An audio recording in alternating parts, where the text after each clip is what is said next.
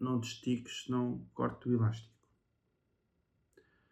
Expressão muito famosa na minha infância. Devo dizer que a língua portuguesa tem assim expressões requintadas.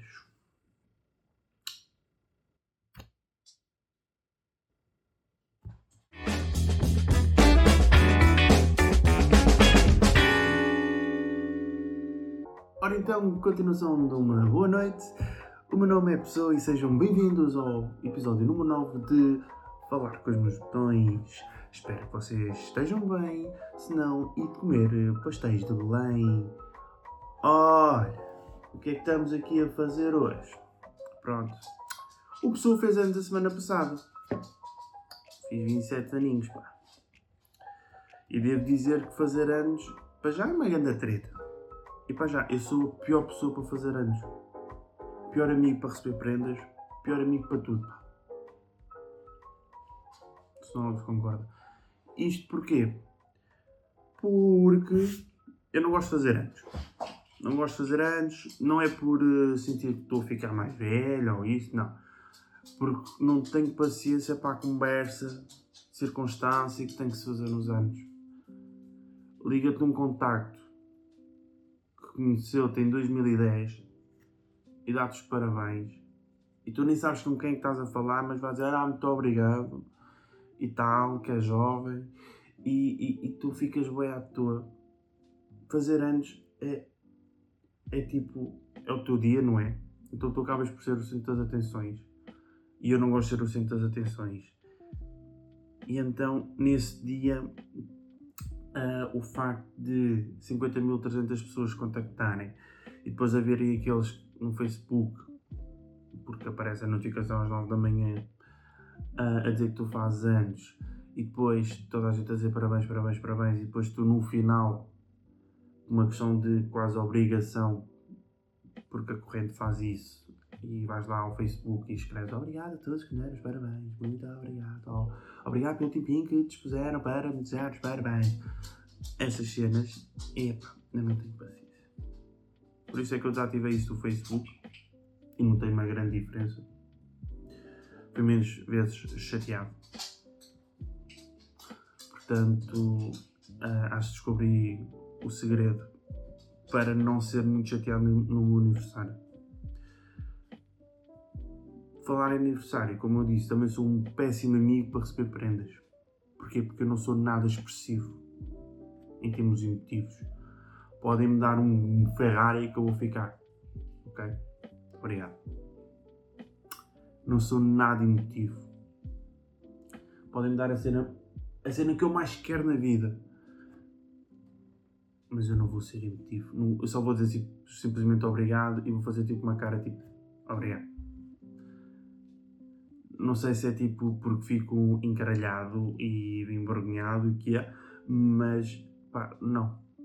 E já tive experiências em que alguém dá-me uma cena e eu fico tipo, olhar para aquilo, digo simplesmente obrigado e tipo continuo como se nada fosse e a pessoa fica a olhar para mim e foda-se, é um grande filha da puta, caralho.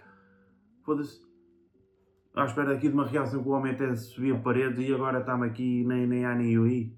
Portanto, eu percebo, os meus amigos sofrem quando me dão prendas de aniversário. Mas já sou uma pessoa difícil para dar prendas, porque eu normalmente não digo aquilo que quero ou aquilo que preciso.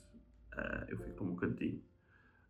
Porque isto é bué clichê e tal, mas eu sou aquela pessoa que diz que para dar prendas não precisa ser em épocas especiais, não precisa ser no Natal, não precisa ser nos anos.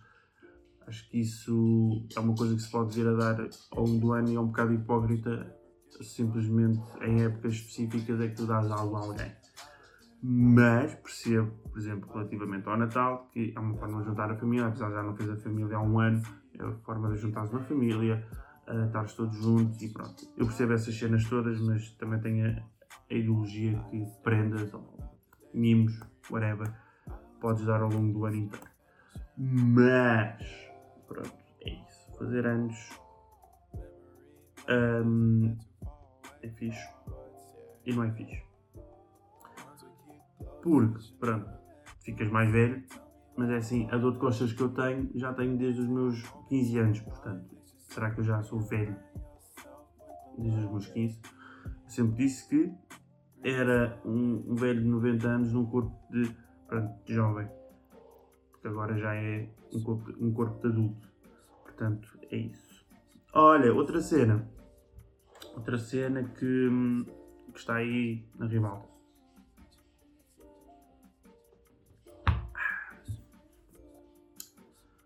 É o regresso às aulas. Portanto, acho que foi esta semana, que eu não é na escola já, mas pronto, acho que foi esta semana que houve o regresso às aulas. E como é que eu sei que o regresso às aulas tem impacto, ou não, aliás, como é que o regresso às aulas tem impacto na minha vida? O regresso propriamente em si, as escolas abrirem, nenhum. Não tem impacto nenhum na minha vida. Tem impacto é porcaria do trânsito. Lisboa em agosto estava deserta e agora Lisboa parece que voltou a ser um apocalipse de pessoas infectadas com demência, porque no trânsito aquilo é uma pouca vergonha. E eu demorava meia hora, quando saía às 8 da manhã do trabalho para ir para casa, e agora demoro uma hora por causa da porcaria do trânsito, por causa dos acidentes, por causa dessa porcaria toda.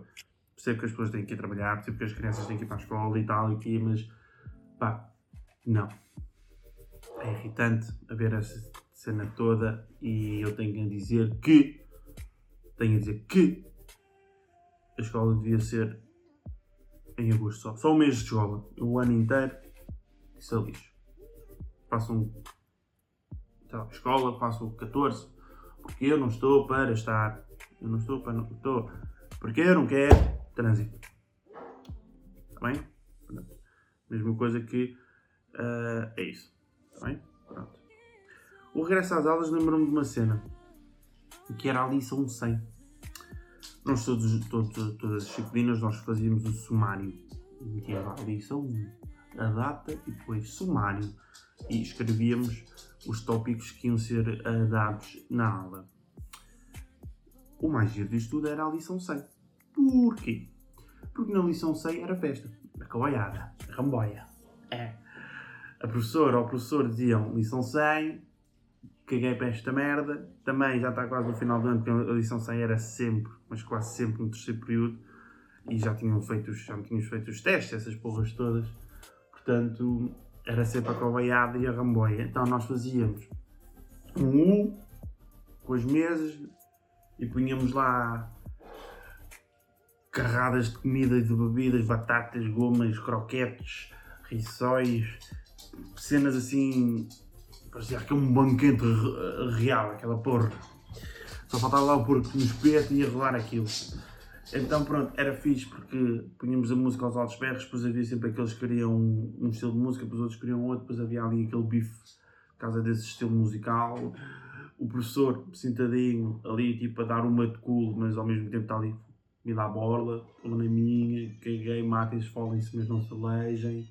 Então, bons momentos em que havia isso. Depois havia aqueles professores em que estavas à lição 100 e era um dia normal na vida e nós estávamos sempre naquela expectativa e a lição 100 vai ser festa, depois havia a professora. Não há festa, é dia normal, mais dar o teorema de Pitágoras e pronto, e calas-te e acabou a conversa. E por falar em teorema de Pitágoras, que não tem nada a ver, há uma coisa que eu estou a adorar de ver e queria partilhar, que era House of the Dragon. A série é um spin-off da Game of Thrones, passa-se há não sei quantos anos atrás do Game of Thrones, mas para mim aquilo está fantástico. Porque está. Para mim, devo dizer, e vou deixar aqui, para mim está melhor que Game of Thrones. E a série ainda não terminou, a primeira temporada, já está marcada a segunda temporada, mas devo dizer que aquilo está melhor que Game of Thrones. E não estou a dizer isto porque Game of Thrones acabou mal, não, porque Game of Thrones tem coisas muito boas. Mas House of the Dragon está melhor. Se calhar porque também aprenderam com Game of Thrones. Portanto, tenho só isto a dizer, vejam Game of Thrones e vejam House of the Dragon. que é o que eu estou a fazer. Estou a ver House of the Dragon e ao mesmo tempo estou a ver Game of Thrones pela 1000ª e 1030ª vez. Só porque sim, porque eu, portanto, sou uma pessoa que não tem nada a fazer da vida. Com isto, devo dizer que despeço-me com amizade e a continuação de uma boa Páscoa.